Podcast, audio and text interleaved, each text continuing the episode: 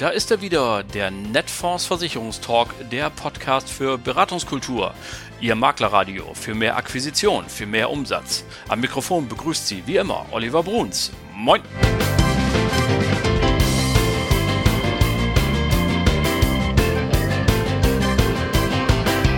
Moin und herzlich willkommen zur 96. Folge Ihres Lieblingspodcasts, dem Netfonds Versicherungstalk.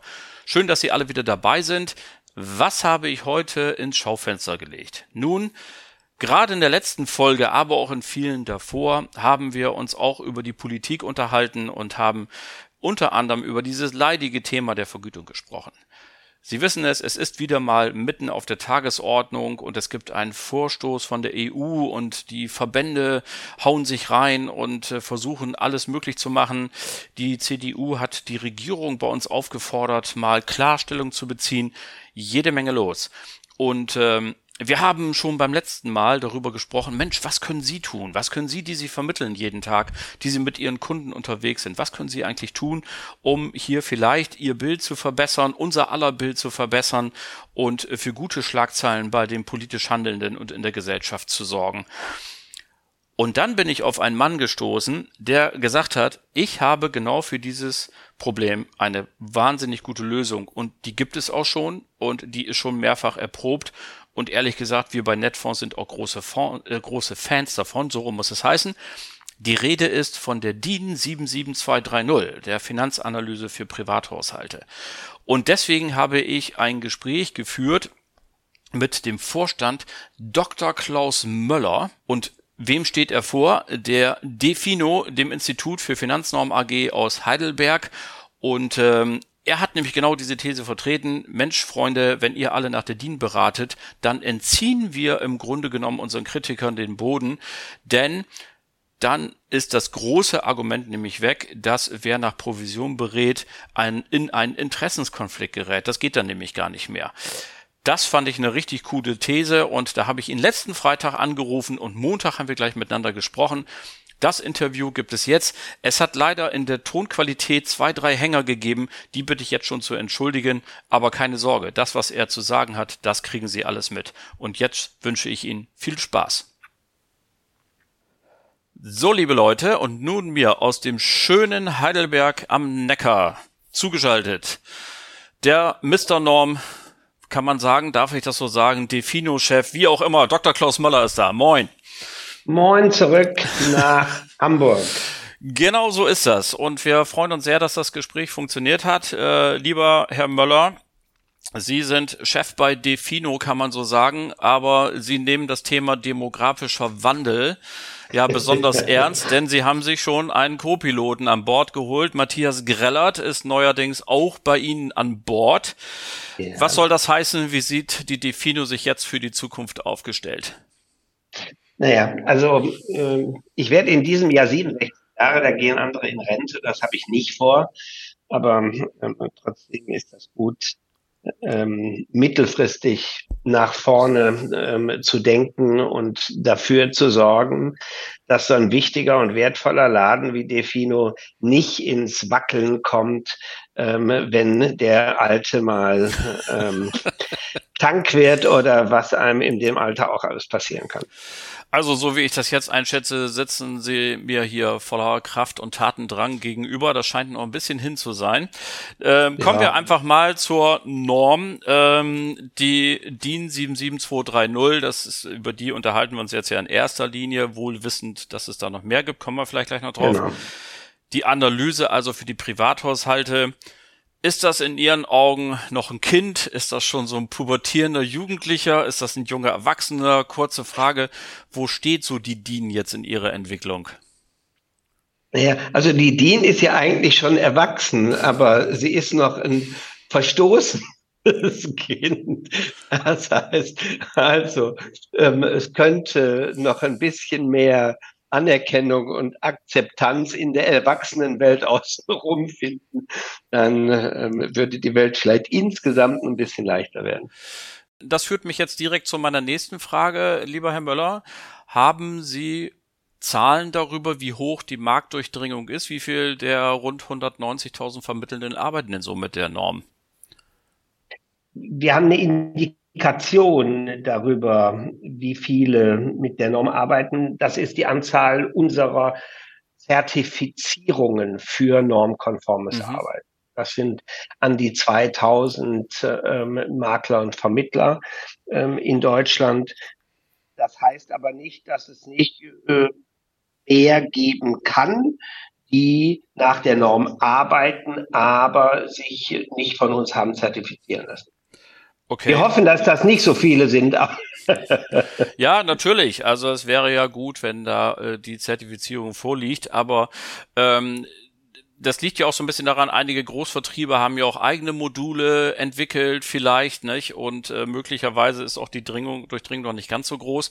Nutzen wir doch mal die Gelegenheit für alle diejenigen, die noch nicht mit der DIN arbeiten. Und jetzt haben wir hier ja sozusagen den Chef äh, am, am, am Rohr. Ähm, was sind dann aus Ihrer Sicht die zwei, drei größten Vorteile für Vermittelnde, wenn sie die DIN-Norm anwenden?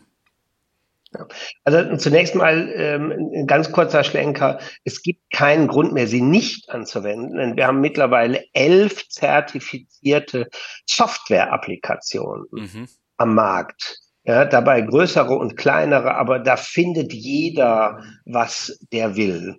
Und der wichtigste Grund, ähm, die Norm anzuwenden, ist, das Analysieren der Kunden nach Norm unheimlich vertrauensstiftend ist. Der Grund ist, ähm, sie bieten den Verbraucherinnen und Verbrauchern mit der Analyse nach Norm eine neutrale, objektive, definitiv nicht, und damit kommen wir zum ganz brandaktuellen Thema, ähm, definitiv nicht interessengesteuerte Analyse an.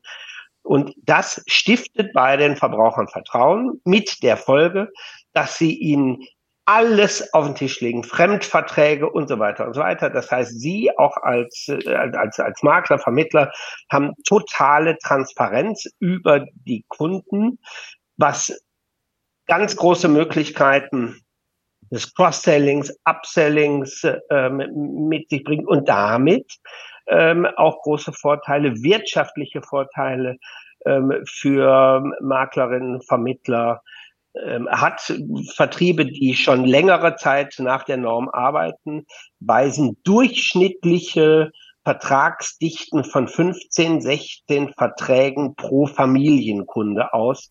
Das ist, glaube ich, eine starke Indikation. Ja, wir haben das hier an dieser Stelle übrigens auch schon mehrfach promotet. Ich kann mich an die Folge Alles dienen oder was erinnern. Äh, die ist auch noch online zu hören. Man kann die alle nachhören. Ähm, wir sind da ja hier bei Netfonds ganz große Fans äh, der DIN. Das stimmt, ähm, ja. Das ähm, Leben, lieber Herr Möller, ändert sich ja laufend. Ähm, wie ist eigentlich so der Änderungsprozess in der DIN? Die haben Sie ja jetzt nicht einmal ausgearbeitet und seitdem äh, sitzen Sie im Schaukelstuhl und gucken sich das an, sondern wie dürfen wir uns so den weiteren Prozess Prozess ähm, vorstellen, wo vielleicht die ein oder anderen Stellschrauben justiert werden müssen? Also zunächst, ähm, wir haben uns bemüht bei der Entwicklung der Norm, ähm, die von vornherein in sich nicht ähm, zu fest zementiert aufzustellen, sondern es gibt äh, in, in, im Großen und Ganzen beschränkt sich die Norm ja auf die Festlegung von Prozessen, von Abfrageprozessen, aber auch von Rechenwegen. Für das Durchlaufen dieser Rechenwege gibt es Rahmenparameter, wie sagen wir zum Beispiel mal Inflation für die ähm, Hochrechnung von Altersvorsorgebedarf, ähm, muss man ja Inflationswert heranziehen. Und der wird in einer bestimmten festgelegten Art und Weise jährlich angepasst, automatisch, okay. ohne dass der Normausschuss zusammentreten muss. Zum Beispiel von 2022 auf 2023 ist die Inflation jetzt von 1,4 auf 1,9 Prozent angestiegen. Mhm. Die Festlegung in der Norm lautet, es ist heranzuziehen der Durchschnittswert der letzten zehn Jahre. Ja, und das ist ein, ein beweglicher Wert. Wenn jetzt in diesem Jahr die Inflation wieder bei irgendwo sechs, sieben, acht Prozent oder was liegen wird, werden wir vermutlich, im, nicht vermutlich, ganz sicher im nächsten Jahr die zwei Prozent auch überschreiten. Und damit kommen wir dann schon in die Nähe der Inflations, des Inflationsdurchschnitt der letzten, wie viel, 60, 65 Jahre. Seit 2000, seit 1960 liegt die durchschnittliche Inflation bei 2,6 Prozent. Ja, und da sind wir jetzt schon nicht mehr so weit von entfernt. Wunderbar, dann haben wir das auch mal kennengelernt, was sich hinter den Kulissen so ein bisschen abspielt. Ähm, eben gar nicht mal so hinter den Kulissen, sondern leider ziemlich vor den Kulissen spielt sich in diesen Monaten ja die Diskussion ab um das mögliche Provisionsverbot, um die ganze Diskussion, die von der EU auskommt, Buffin springt auf, Politik und so weiter und so mhm. fort. Bei der Gelegenheit hat sich mir die Frage gestellt, ähm, und das ist auch meine persönliche Erfahrung, dass einige Politiker gar nicht so genau wissen, wie so ein Versicherungsmakler oder Versicherungsberaterberuf eigentlich aussieht. Äh, ja. Da herrschen immer noch merkwürdige Klischees vor. In dem Zusammenhang meine Frage an Sie, gelingt es Ihnen gelegentlich auch politisch handelnden Personen einfach mal die DIN mal nahe zu bringen, um hier auch ein anderes Bild des Makler- und des Vermittlerberufes deutlich zu machen? Ähm, ja, also wir haben durchaus Unterstützer äh, in, in Berlin. Es gibt einige Abgeordnete äh, quer durch die Parteienlandschaft, die auch selbst eine Vermittlerkarriere hinter sich haben ähm, und, und äh, die bemüht sind, da ein anderes Bild äh, zu zeichnen. Es gibt aber auch die, ähm, die Dogmatiker, die leider ähm, auch von den politischen Verbraucherschützern immer wieder Feuer bekommen, ähm, die da recht unbelehrbar sind. Also da ist noch ein bisschen was zu tun, aber ähm, wir nutzen natürlich die Botschaft, die wir haben, auch immer wieder äh, ähm, ein anderes Bild zu zeichnen und zu sagen, guck mal, da setzt sich die ganze Branche zusammen mit Verbraucherschützern und der Markt und Wissenschaftler und so weiter und, und ähm, verständigt sich im Konsens auf Regeln, die die Qualität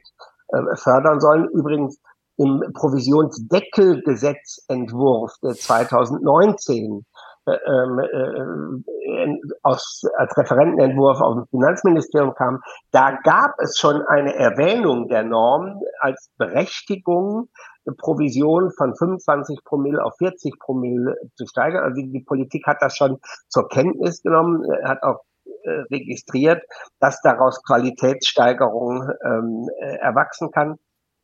Aber ähm, ich glaube, in der Breite ist das Thema noch nicht angekommen, dass es Normen gibt und dass auch jenseits der Normen ähm, die Branche sich in den letzten Jahrzehnten dramatisch verändert ähm, und äh, ja, äh, in der Qualität verbessert hat.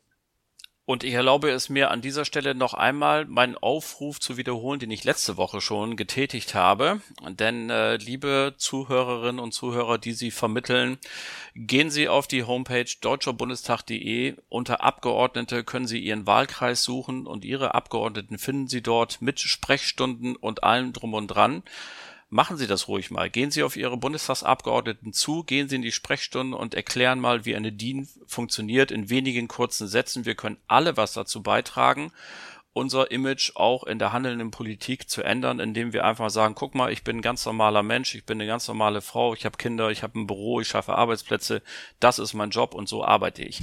Also machen und Sie Herr das. Bruns, wenn ich das hinzufügen Sehr darf, gerne. Sofern Sie es noch nicht tun, beschäftigen Sie sich mit der Norm, rufen Sie gerne auch hier bei uns an, beantworte gerne alle Fragen und wenn Sie es irgendwie ähm, unter Ihren Hut kriegen, ähm, setzen Sie die Norm um, denn das muss man auch sagen. Ja, der Politik zu sagen, guck mal, wir haben Normen, ja, und die fragen dann, und werden die auch angenommen und dann muss man sagen, naja, so ein Prozent. das geht natürlich nicht, das stimmt. Ein Prozent setzen die auch um. Das kommt nicht so richtig gut. Das stimmt, da gilt das alte biblische Wort, an ihren Taten wird man sie erkennen und nicht an den Worten. Ne? So, haben genau. wir das genau. auch mal untergebracht bei der Gelegenheit. So, nun müssen wir aber noch einmal eben was von Ihnen erklärt haben, lieber Herr Möller, denn die Defino hat ein Kuratorium und ja. da war gerade zu lesen, Sie haben dort sieben Versicherer, die dem angehören. Äh, da mag neu, ja, ja neu neun, also, dazu. ja, neu dazu, Entschuldigung, acht. genau, mhm. neu dazu.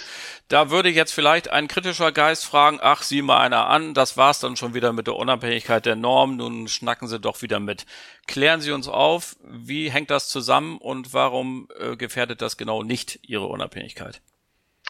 Ja, also erstens mal, gefährlich ist ja immer, wenn es einer ist. Also wenn, wenn, wenn, jetzt, wenn jetzt mein einziger Ratgeber die Allianz wäre, dann wäre es wahrscheinlich schlecht. Aber ähm, erstens, die acht Versicherungsgesellschaften, die jetzt im Kuratorium sind, die ähm, stehen ja auch im Wettbewerb ähm, untereinander. Also da hat äh, keiner äh, eine Durchgriffsmöglichkeit sozusagen. Und außerdem, wir haben Banken, wir haben Qualifizierer, wir haben IT-Haus, wir haben äh, ähm, auch ähm, Einzelpersönlichkeiten ähm, im, im Kuratorium erwähnt Professor Schwintowski ähm, äh, aus Berlin, ja und und am Ende Cooler Typ, ja. Am Ende, am Ende macht's die Professor Zeitler.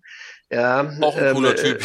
auch ein cooler Typ. Leute wie, wie ähm, Herbert Walter, ehemaliger Dresdner Bank ähm, CEO oder Olaf Scher, ehemaliger Geschäftsführer bei ZEB in Münster. Also da sind schon starke Typen drin, ähm, die alle gegenseitig aufeinander aufpassen ähm, und, und gucken, ähm, dass wir ähm, unabhängig agieren. Im Übrigen ganz nebenbei, in, auf die Normen hat das Kuratorium sowieso keinen Einfluss. Das passiert beim Deutschen Institut für Normung. Und da wacht schon DIN drüber, dass da neutral gearbeitet wird, indem die dafür sorgen, dass alle interessierten Kreise, also alle, die von äh, dem Inhalt einer Norm in irgendeiner Weise betroffen äh, sein werden, am Tisch sitzen, sonst wird das Buch gar nicht aufgemacht und dass die am Ende im Konsens entscheiden.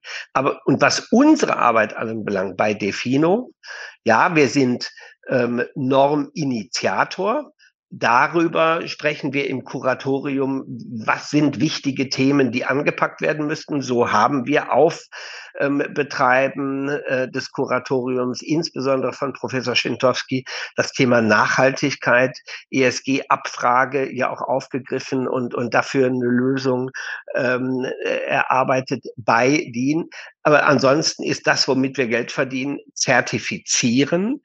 Und da sind wir schon seit einiger Zeit und jetzt auf der Zielgeraden mit der deutschen Akkreditierungsstelle ähm, im, in der Arbeit, dass wir kreditierter Zertifizierer werden. Das ist sowas wie ein staatlich anerkannter Zertifizierer. Mhm. Okay.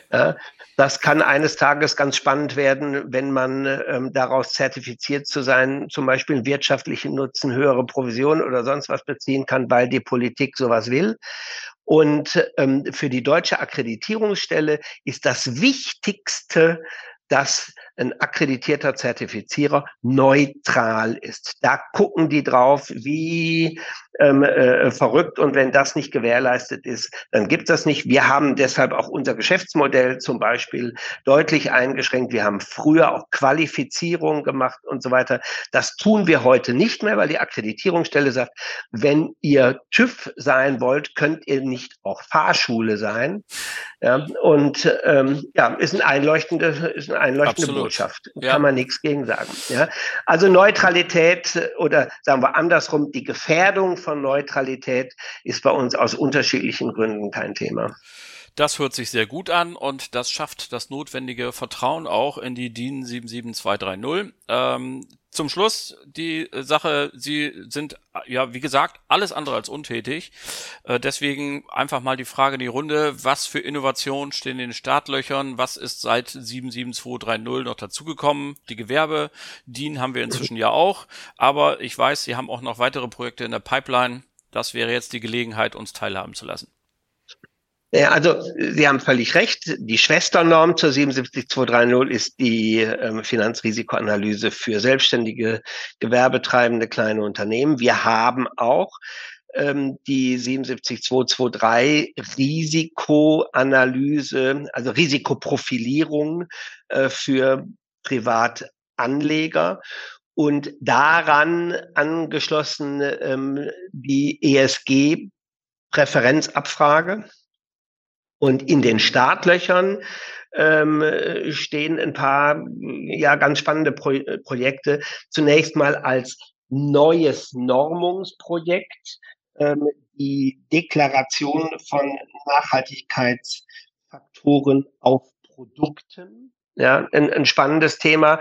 Ne, also man kann das am, am Thema ähm, Risikoklassen ganz deutlich machen. Wenn ich, wenn ich Risikoklasse 5 als hochriskant äh, bezeichne, dann ist das abschreckend. Wenn ich es als chancenreich äh, bezeichne, dann ähm, lockt das an, motiviert das. Genauso ist das mit, mit Nachhaltigkeit natürlich auch. Ja, es hängt viel an der Terminologie, wie ich etwas ausweise. Und da wollen wir bei den, äh, bei den Produkten ran.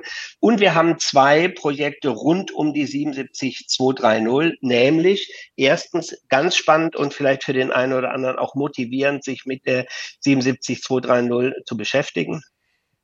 Wir haben die Norm in Themencluster, in Bedarfsfelder ähm, zerlegt. Wir haben gesagt, es soll in Zukunft auch möglich sein, ähm, für, für Normanwender nicht nur immer mit der ganzen breiten äh, Phalanx der 42 Finanzthemen auf die Kunden zuzugehen und immer das ganze Riesenfass aufzumachen, sondern zum Beispiel auch spannend für äh, äh, Berater im Bereich betriebliche Altersvorsorge, ganz spitz nach den Regeln der Norm mal nur das Thema Altersvorsorge okay. anzugehen. Das ist ja spannend. Ja, oder, ja. oder nur das Thema Arbeitskraftverlust oder nur das Thema äh, Krankheit und Pflege unter der Bedingung, dass am Ende alle Themen ausgewiesen werden und dem Kunden gesagt wird, guck mal, da gibt's eine ganze Menge. Siehst du hier die Liste, die haben wir gar nicht geprüft, ob die für dich relevant sind oder nicht. Wir haben jetzt mal nur diese zwei, drei Themen angeguckt,